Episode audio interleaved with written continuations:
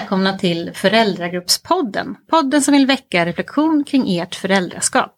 Jag heter Klara Linneros och är barnhälsovårdspsykolog i Region Stockholm. Och jag heter Nathalie Gani och är vårdutvecklare i Region Stockholm och är i grunden barnsjuksköterska. I det här avsnittet ska vi fortsätta att prata om barns utveckling med fokus på språk och kommunikation.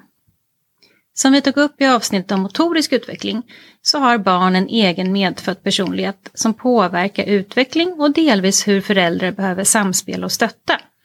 Samt har de en egen medfödd drivkraft att utvecklas. Och det här gäller ju kommunikation och språkutveckling också. Så på vilket sätt kan föräldrarnas stöd liksom kroka i barnets egen drivkraft?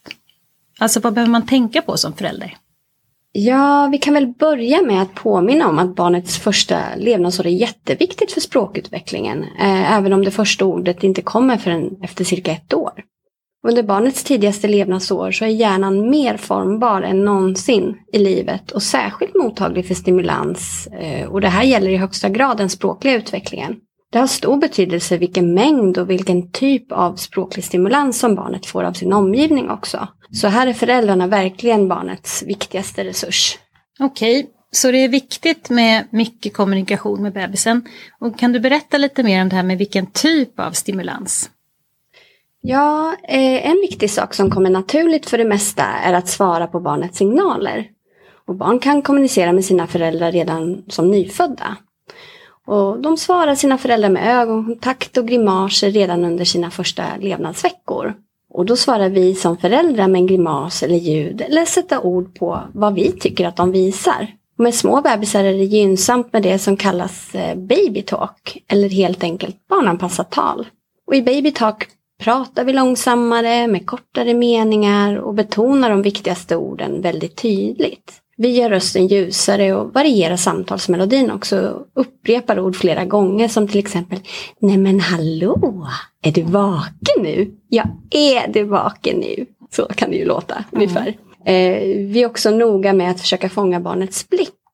Och det här sättet att prata hjälper bebisen och det lilla barnet att uppfatta talet och uppmärksamma ord. Så överlag är det bara att prata på med barnet som att han eller hon förstår vad du säger om vad som händer eller vad som kommer att hända. Och göra ljud och sjunga går ju också bra. Och sätta ord på det man gör helt enkelt. För så läggs grunden till barnets första ordförråd. Och hur ser bebisens språkutveckling ut det här första året? Och hur kan man fortsätta att stimulera? Ja, nu upprepade jag det vi tidigare redan sagt lite här, men även i det här avseendet så är barn också väldigt olika och generellt så brukar man säga att vid 68 veckor så kommunicerar barnet genom svarsleende och svarsljud. Och som förälder kan man då le tillbaka och låta likadant och att spegla sina, sitt barns signaler så här är viktigt. Och det är början på det som ska bli både språk och förståelse för sina egna känslor, hur man kan uttrycka dem och vad man vill. Det börjar redan här alltså att grunden läggs.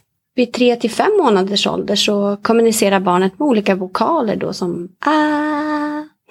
Och mellan sex till åtta månader så blir jollret allt mer nyanserat brukar man säga. Barnet använder olika vokaler efter varandra som ah, oh. Kanske inte låter precis så, lite gulligare. Men de har jolle med både konsonant och vokal eh, lite senare också som kan låta lite som bab, bab, bab, bab, bab. Och barnen tycker allt mer om att leka tillsammans med föräldern och fokusera på en gemensam sak. Så som förälder kan man till exempel tappa en boll som barnet ska titta efter och fråga Var är bollen? Det här är utvecklande för barns förmåga, eh, förmåga till kommunikation alltså med andra. När barnet är tio månader förstår de väldigt många ord. Och de kan be om saker genom att peka eller genom att sträcka sig mot saken och titta på sin samtalspartner då, som ofta är föräldern. Och barn tycker väldigt mycket om att imitera saker som händer. Och det är förstås för att de lär sig så mycket genom att imitera andra. Så man kan till exempel som föräldrar slå klossar mot varandra och se om barnet gör likadant. Och imitation är viktigt för språk och kommunikationsutvecklingen. Det är så vi lär oss genom att se vad andra gör för att sen göra likadant. Och finns det några hinder för språkutvecklingen som man som förälder kan påverka? Ja, det finns studier som visar att språkutvecklingen kan störas av för mycket av en viss typ av intryck. Eh, som till exempel bakgrundsljud från skärmar, Eh, och kontakten mellan barn och förälder och språkutvecklingen som hänger ihop med den kan också störas om föräldrar har sitt fokus på en skärm. Och det kallas för technoference. Eh, forskning visar också att skärmanvändning vid säng, sängdags eh, påverkar barns språkutveckling negativt. Speciellt språkförståelsen då, antalet ord man förstår helt enkelt. Så det kan vara bra att från start i sitt föräldraskap tänka på det här genom att till exempel planera eller anpassa sin egen skärmtid och mobiltid. Eller stänga av tvn när ingen tittar istället för att den ska stå på i bakgrunden. Och genom att ha en skärmfri läggning där man istället läser, sjunger, vaggar eller vischar utifrån barnets ålder och vad de tycker om. Och med det sagt så lever vi ju trots allt i en digital värld och vår uppgift som föräldrar är inte att försöka förbjuda skärmar. Men däremot har vi ett ansvar att tidigt försöka hitta ett slags sunt förhållningssätt till digitala medier kan man väl säga. Och skulle du vilja avsluta med några tips för att hur man som förälder kan stötta sitt barns språkutveckling? Ja, det handlar framförallt om att prata och kommunicera med sitt barn så mycket som möjligt. Och prata om det ni gör tillsammans, sätta ord på det bebisen gör, titta i pekböcker böcker, sjunga och köra ramsor, till exempel vid blöjbyten eller bad, man klär på eller vid nattning. Barn gillar som sagt rutiner och upprepningar och lär sig verkligen av det. Okej, tack för det Nathalie. Då ska vi som vanligt avrunda med våra reflektionsfrågor som kommer här. Tycker du eller ni att det är lätt eller svårt att förstå ett barns kommunikation? Hur visar den vad den vill? Hur svarar ni på ert barns kommunikation? Känner du igen dig i det här med baby talk eller hur gör du? Och språket betyder ju mycket för barns sociala utveckling. Hur kan ni stötta språkutvecklingen? Vad känns naturligt för er? Och hur ska man som förälder förhålla sig till barnets förutsättningar för utvecklingen i en allt mer digitaliserad värld? Hur tänker ni kring det? Är ditt barn intresserad av att ha en pratstund med dig? Och vad gillar ditt barn just nu? Ramsor, grimaser eller pekböcker? Och vad gillar du? Och med det så tackar vi för oss.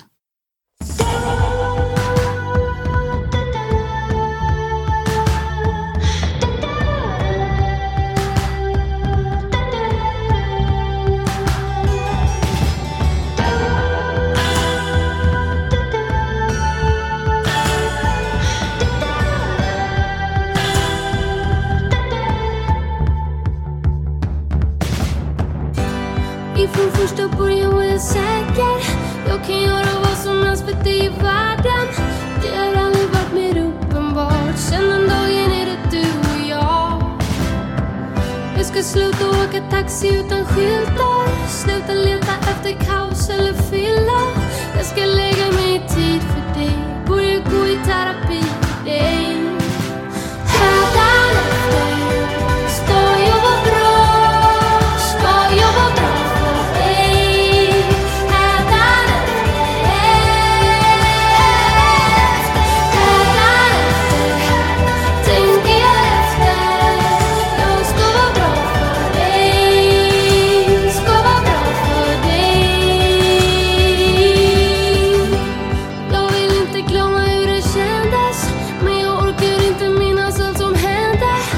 to you